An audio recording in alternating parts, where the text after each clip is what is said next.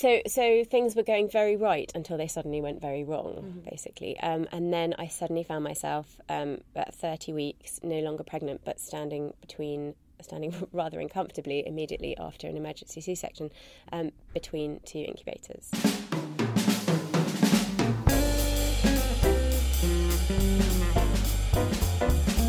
Hello and welcome back to the Vintage Books podcast. We've got a really special episode today. Francesca Segal is here in the studio talking about her book, Mothership. Francesca is an incredible fiction book writer. Her works include The Awkward Age and The Innocents, which actually won the Costa Book Awards. But after giving birth to her twins and finding herself keeping vigil by their side in hospital since they were born months early, she turned to writing, specifically her diary. That diary became the book Mothership, which reads in this incredible way, somewhere between a love poem and a thriller, all about her temporary life in limbo among a band of mothers who are vivid and fearless and hilarious, uh, and not only take care of their own children, but end up taking care of each other. Everyone from Elizabeth Day to author of This Is Going to Hurt Adam Kay is a fan, including me. And we have been working on a very special podcast theme project around the topic that we're going to tell you about uh, in this podcast. But without further ado, I would love you to meet Francesca. Francesca, welcome to the Vintage Podcast. Thanks for coming in. And I'm really excited uh, to talk a little bit to you about a really exciting project we've both been working on um, to do with the book. Uh, but let's talk a little bit about Mothership, the book first. Tell me, um, you have been a fiction writer for a really long time. How did you get into writing? Like, have you always been a writer, or is that? I have certainly always wanted to be a writer. I don't know that I would have had the confidence to call myself a writer for a long time, but it's the only thing I ever remember wanting to do or be. Um, I um, was writing before I could write. Um, I used to walk along the street telling myself long and complicated stories, um, and that just really evolved into sitting alone in a room telling myself long and complicated stories. I still can't really believe that I get to do this as a job. Oh, we'll let you. You're here. It's Thanks, real. I promise. um, I'm a witness. Um, tell me, uh, so about your fiction. Um, that's obviously like different studies of different family dynamics, and, and, and really like thinking about um, different human experiences. When you came to uh, to Mothership, which is is talking, it's non-fiction. It's really about you, and it's quite personal. What was the difference between getting into somebody else's head and talking about their experiences, and having to like put yourself on paper, a little bit bleed onto paper, and Um, yeah, almost literally in the case of this memoir. Um, I um, never imagined that I would write about myself. Even the idea of it would have been an anathema to me um, for a long time. And um, I suppose what changes is that I then suddenly had something urgent and what felt very important that I wanted to write about. Um, and um, it was a completely different experience. I'm always quite defensive when people ask, you know, in, in the context of fiction, you know, how much of this is, how much of this is a kind of standard journalistic question, how much of this is based on your real life? And, um, and I have to go over that sort of very old ground of just because I'm a woman and I might be writing in the head of another woman, it doesn't necessarily mean that we are the same woman. Um, and that was made a little bit easier in my most recent book because that was to do with parenting teenagers, um, which I was not doing. It was to do with divorce, which I had not been through. It was to do with bereavement, which I also, you know, losing a spouse, which I also had not, thankfully. And um, there is always that sort of having to sort of clarify that you are not writing about yourself. I think one has to write alone without you cannot write and edit and critique at the same time otherwise you get nowhere um, but really in particular with mothership i just had to write um, for myself um, with actually a deep and true belief that actually this might just be something i was writing for myself for my daughters um, you know a diary and a memoir of a, of a very very um, important and intense time in our family life, um, and that afterwards I would look at it and see whether I felt comfortable um, putting it into the world and whether I also felt like it was something of value um, for anyone else to read. And that was by no means a foregone conclusion when I was writing. Yeah, definitely. And it feels as well like um, I imagine like with fiction, you're kind of um, convincing other people that these things that really haven't happened have happened. And with this, it's kind of more convincing yourself because it sounds like such a surreal experience that putting it down, you know, makes it more real. It's so even for the interesting that you say that. Uh, that's know. yeah. It's so interesting you say that because there were a few things where I thought, oh, I wonder if this really was the way I remembered it. Mm. And then I went back into. Um, I downloaded desktop WhatsApp. Um, I read through absolutely every WhatsApp message I'd sent through that whole period, and I had my hospital notes and my daughter's hospital notes, and so I cross-referenced all these things, and I thought, gosh, actually, some of these really extreme. Um, things that happen, events that took place on the ward that I thought perhaps I had exaggerated or maybe misremembered actually did happen the Yeah. way. And in such a short space of time as well. You're Right. like, oh, that must have been a month. And you're like, no, no, that was a week. Yeah, exactly. a week of emotional experiences. So we haven't actually talked about, about this big experience in your life. So tell me, you- you're a fiction writer, um, you um, are pregnant with twins, uh, and you're presumably expecting what we see on TV, which is that you go into hospital, you scream a bit, you have some beautiful children, you hold them, you go home eventually, things are great. That's not what happened. Tell us a Right. little bit about that. That was, um, yeah, that was pretty much it. I was um, 35, pregnant with identical twins, um, my first pregnancy, and feeling inordinately smug, actually, I think with hindsight, probably revoltingly smug for the people around me. Um, and I was aware, sort of in my peripheral vision, that several aspects of that um, made me high risk. Um, I was a geriatric pregnancy, a which is term, so isn't appalling, isn't it, when you think about it? Um, the language is so offensive. And um, identical twins is, you know, humans are not really meant to carry litters. Um, identical twins are also high risk because you're sharing a placenta, and there's lots of um, issues connected with that. But I felt so great. Um, I felt really strong and brave and sort of warrior like in a way that I hadn't even before that point. So I really didn't believe anything was going wrong even as it was going wrong. Um, I started bleeding very unexpectedly um, and went into hospital thinking, well, I'm sure this will all resolve and I'll go back to Yeah, because you were how many weeks off off your due date by then? 10 weeks. Yeah, so you're like, I've got loads of time. Don't worry. yeah, bags of time. Um, and they put me on the um, antenatal ward, and everyone else. There was one point when everyone else on the ward was crying, and I thought, gosh, well, I mean, I'm not crying because there's nothing really happening to me. I'm not having a baby.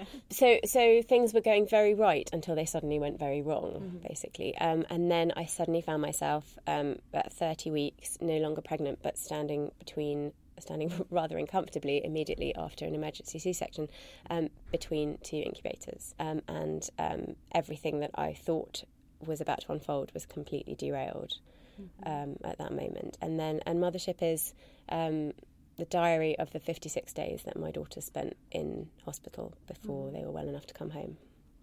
And when you um, were thinking about kind of putting that down on paper, obviously at the beginning you were like, mm, "Shall I share this? Um, should I, should I not?" I think that it's really interesting because there's obviously so many misconceptions that you had before going into that experience. Tell us about the few misconceptions you had, and then things that you may, as often like for me, somebody who hasn't gone through it, it's a really fascinating read and something that I wouldn't have known about otherwise. But tell us of maybe a few little things about things that people might not expect about the experience of having a premature baby and I think the first um, misconception I had was that I didn't really have any understanding of how long we would be in hospital. Um, even though they'd come very early and I understood that they were very small, they were just over a kilo each. Um, I don't think I understood at that point, and maybe that's for the best, that we were likely to spend um, months in hospital rather than weeks or even days. It's um, not a linear journey, that it's things go up and down on a neonatal intensive care ward, and that's to be expected. Um, the other thing that I never would have expected, and that was actually one of the things I really wanted to um, write about, was that I would make the most precious, beloved, cherished friends in this extremely improbable and unlikely circumstance. The other mothers on the ward were really, you know, this book is, is a love letter to the NHS, it's a love letter to my daughters, but it's also a love letter to this group of women who um, really kept each other afloat in a way that I thought was just extraordinary and worth celebrating. Definitely. And I suppose it's also just um, how how such it's such in some ways such a specific experience, but also so many women go through it. And that's another thing that you taught me that I didn't know about how many women go through it. What's the statistic? Right, there are 60,000 premature babies born every year in the United Kingdom. So that's it's more than I think people imagine. Yeah. And that's you know that means at least 120,000 parents going through that, Right. And all the people that touch those people's lives, and again, like um, the the kind of thing of not knowing what to say and and people not really knowing how to handle it. I think as well, it's really useful to read because obviously I'm going to know people in my life that will go through that. and also, what I think is interesting, it brings up lots of other topics about life, about death, about the ethics of life and death in those kind of situations, and and how you protect life. Um, at what point is it your baby, and at what point is it the the because what's interesting as well is that once you've given birth, that the baby is a is a patient in themselves. Right. They're not really you, you know your charge. You have to give over all your hopes to to the doctors. But yeah, it must have also brought up a lot of stuff for you about how it's a kind of wider experience and changed your perspective on everything. Yeah, I think. I mean, I think that was what I really wanted to explore and think about in the book was was um, this just how many people's parenting journeys begin outside, begin and sometimes continue outside of the mainstream. Um, and how important it is that all those stories are told, um, because there is this very strong dominant narrative um, that I think we all, on one level or another, aspire towards um, of healthy pregnancy, easy birth, um, skin to skin, you know, easy breastfeeding journey. Home you go to bond and connect, and um, after your, you know, aromatherapy, water birth, or whatever. And there are just so many of us whose birth story didn't go that way. It doesn't have to be prematurity. There are, you know, a myriad of different reasons why um, that story can derail.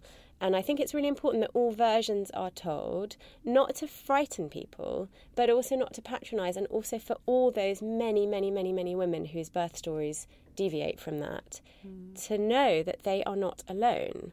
Um, and that that's a beautiful story for those who go through it, but that there are many, many other beginnings. Um, and one ought not to feel lesser or isolated or cast out in some way because um, the way your parenting journey began didn't quite look like that. That makes a lot of sense.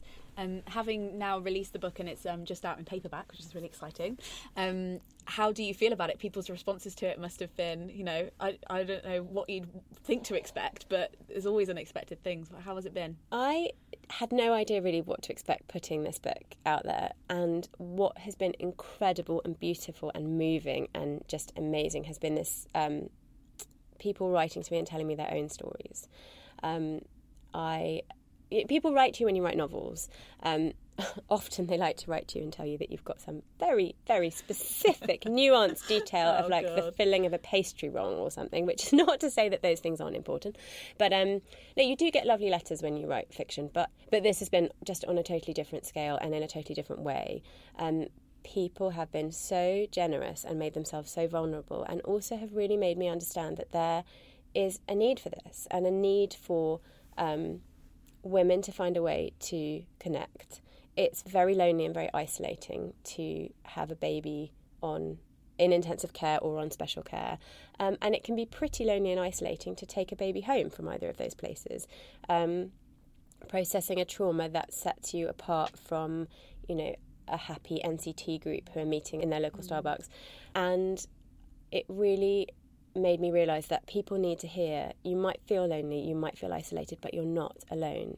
There are so many of us mm. going through or who have been through something similar who understand. Mm. And you live in the legacy of it as well. It sounds well, especially we've talked a lot about Clinell wipes, but right. the idea of like this fear of, of, of having to protect your baby from germs and, and and everything else that goes along with that. What to expect after a baby is born? Not what we got.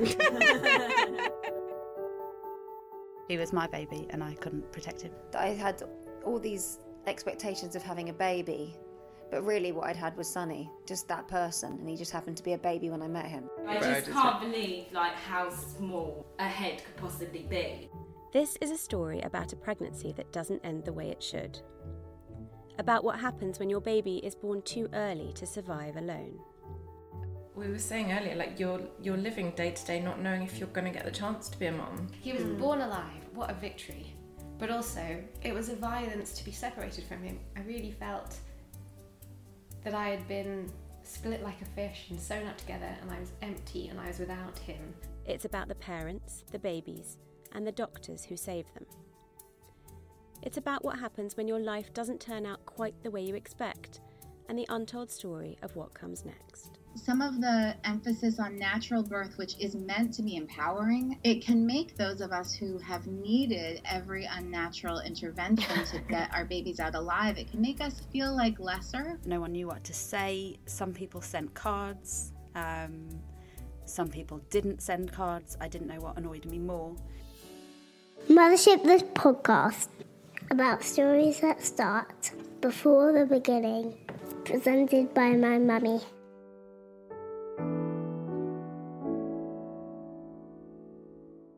Let's talk a little bit about the project we've been working on, um, which is Mothership the podcast. Which I'm super, super excited about. So this comes out really of people's responses to the book, doesn't it? You're thinking, Right. actually, right, there's more work to be done here. Tell me a little bit about, um, you know, what you're excited about, what it's about. Well, that was the thing. I think after um, Mothership came out in hardback, um, I just got these amazing messages, and and it reached a sort of critical mass where I suddenly thought, actually, these these are women who deserve more and need more, um, and that there is really um, an appetite for these stories um, and a need for them. So um, you and I have been working on um, a six-part podcast.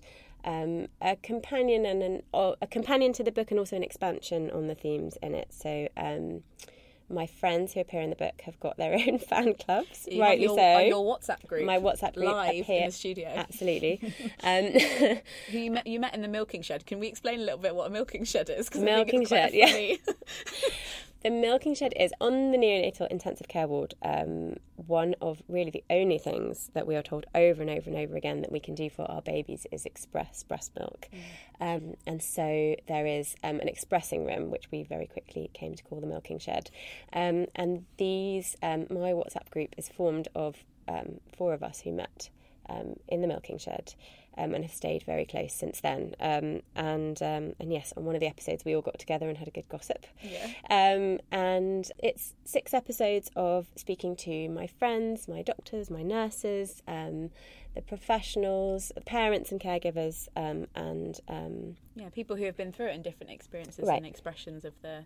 Because as well we have Sophie Ellis Bextor on. yeah, Sophie Ellis. Bextor, who's had Uh, not one but two premature two babies. premature babies and five C sections. I know That she's a woman is- hero. She is a hero. So I'm always greedy for more book recommendations, and I always find that authors are probably the best source of that because you guys are the absolute bosses of literature.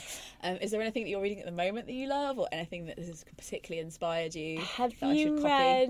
Uh, it's not so much particularly inspired me, but I loved. Um, I've just loved *The Tortoise and the Hare* by Elizabeth Jenkins. Have you read that? No, I've heard about It's it. so but- oh, good. okay. Pick it up. Pick it up.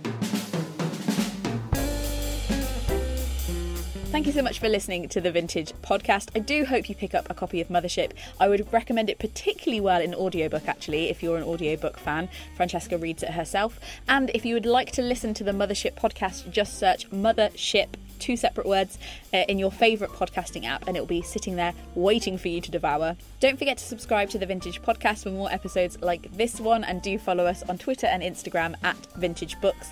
Thank you so much for listening, and until next time.